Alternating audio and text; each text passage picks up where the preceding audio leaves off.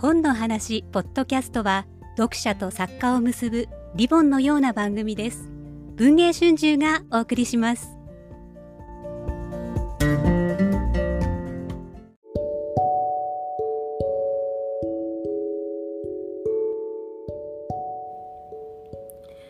えー、こんにちは。本の話ポッドキャスト。今日はあの5分で聞く文春新書、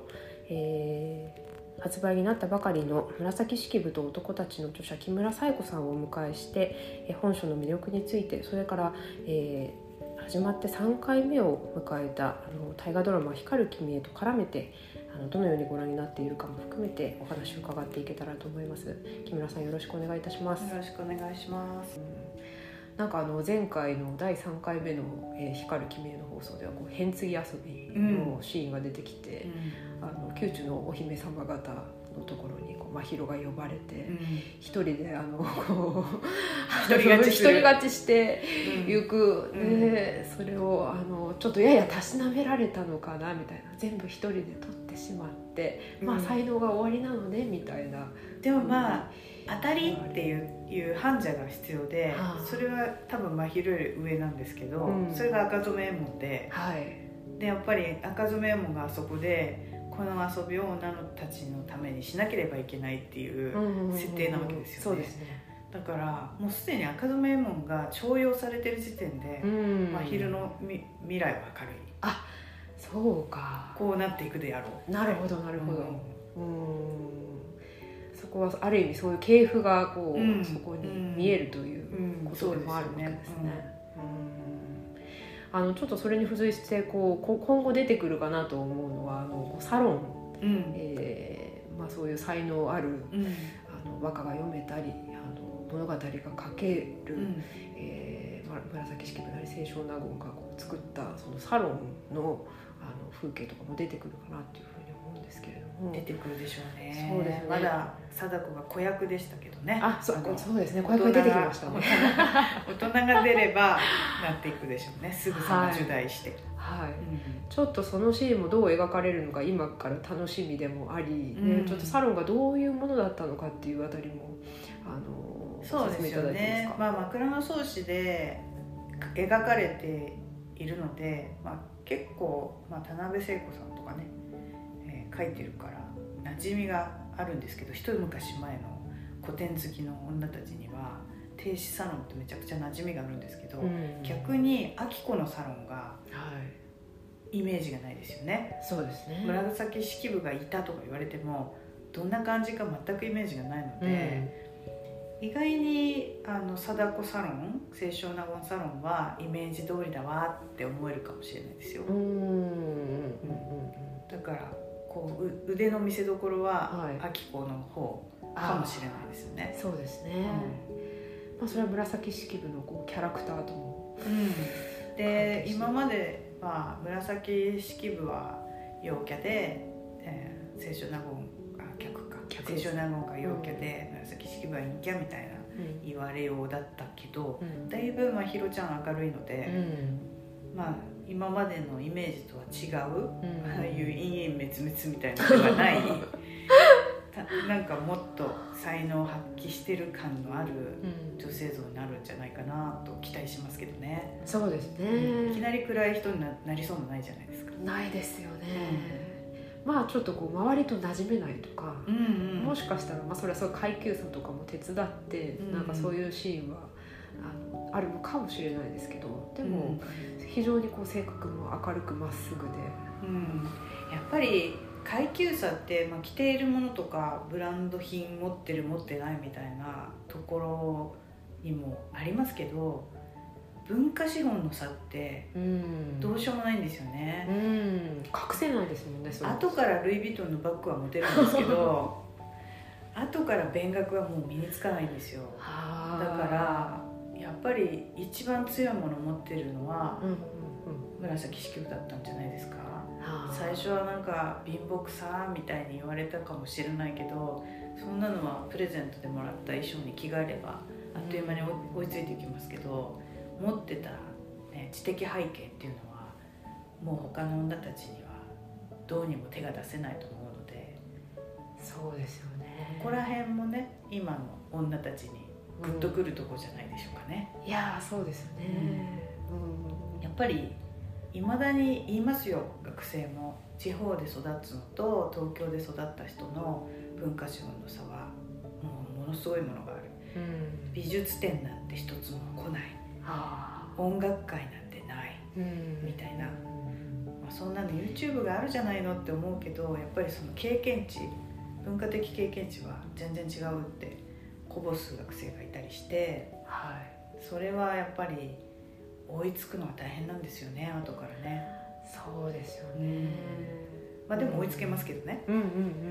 追いつけると思いますけど、はいはい、でも宮廷社会の感覚とかはねもう無理じゃない？多分。そうですね、それは幼少期の仕込みがあればこそ大事。そうなんですよ。でもき子は、まあ、紫式部に習うわけですからね感覚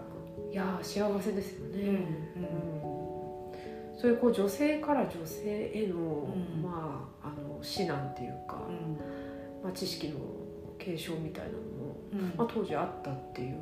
そうですよね。当時あったし結構続くんですよ。あの鎌倉時代になって阿仏にっていうのが「いざよい日記」書いた人ですけど、はいはい、出てきますけどあのお家はあの源氏を大事にするうん。まあ、春税とか定価の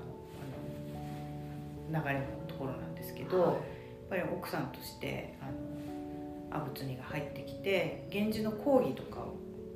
男の前でするんですよね。だからやっぱり女の人が分かってるものっていう感覚はずっとあったんじゃないですかね。なるほど、うん、いやなんかそういうふうに聞くとこう平安時代のイメージが、うん、あの非常に豊かであの、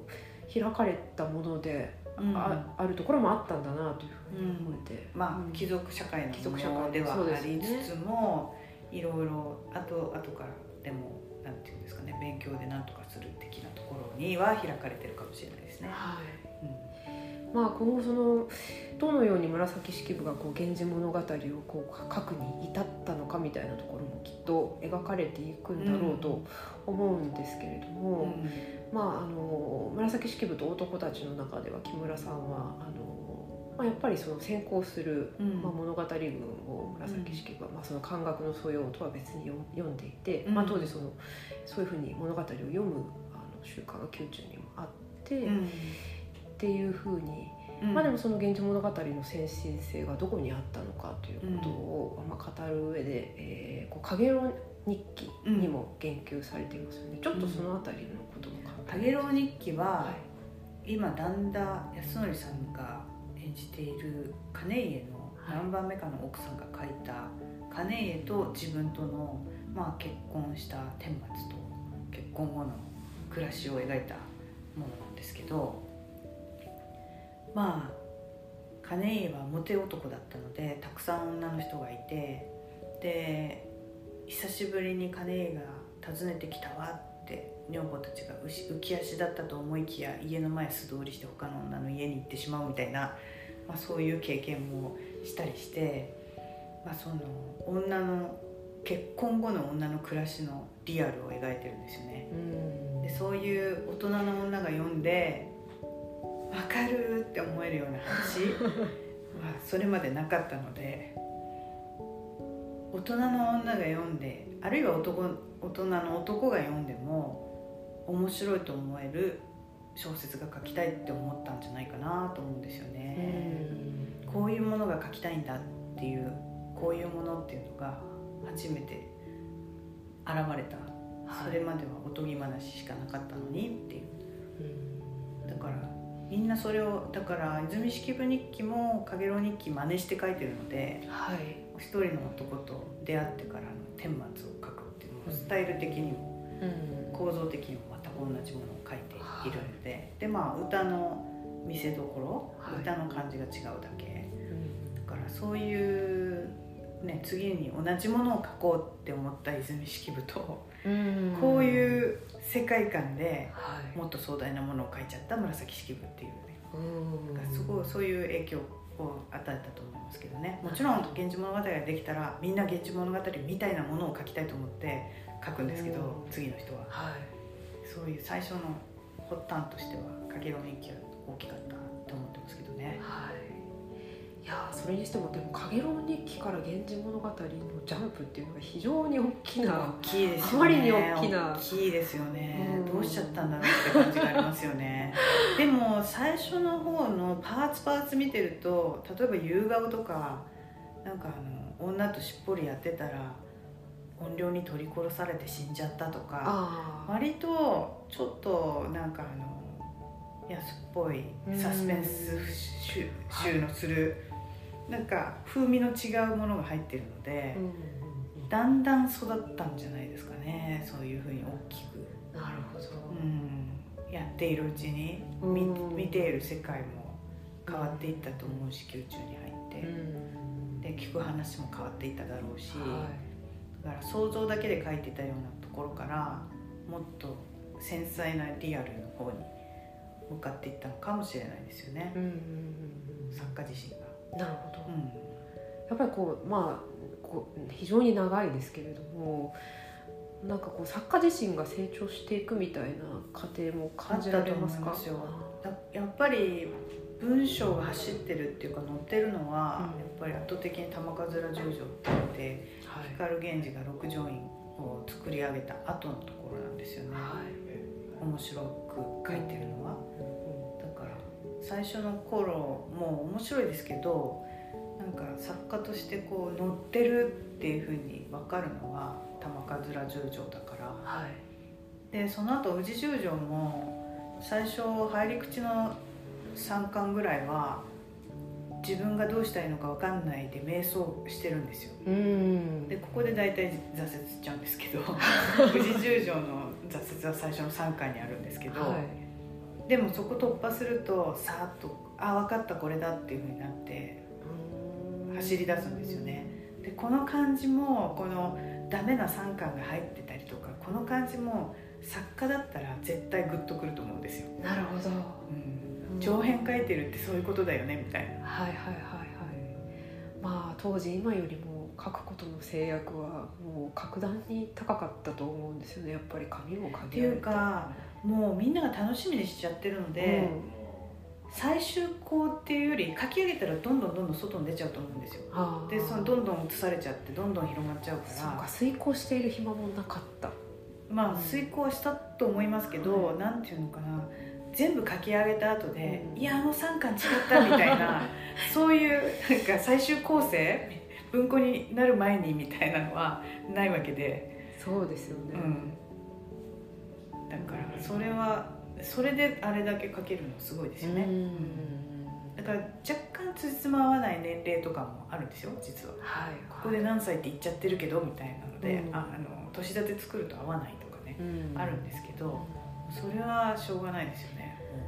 そう連載書いてるみたいなもんだから、うん。出しちゃったらおしまいみたいはい。な、いやーまああのなので大河のこう行方を見届けるとともに「まあうん源氏物語を」あの読んでみる、まあ、非常にいいチャンスでもある。はい、はい。でやっぱり「源氏物語」を読んでもなんかわかんないなっていう文化の壁があると思うので、まあ、そんな時には紫式部と男たちでそうです背景を補っていただきつつ、はい。いや非常にこう構造的な分析もあってあの当時の時代背景とかこうなどういうことで宮廷社会が動いていたのかっていう力学も非常によくわかりますし、まあ、そういうことにこう触れていただいた上で「源氏物語」を読むと、あの理解の助けになるところきっとたくさんあると思いますよね。はいはいぜひそうしていただはい、ければ、合わせてぜひ読んでいただければと思います。はい、じゃあ今日は木村彩子さんをお迎えしてお話を伺いました。あり。がとうございました。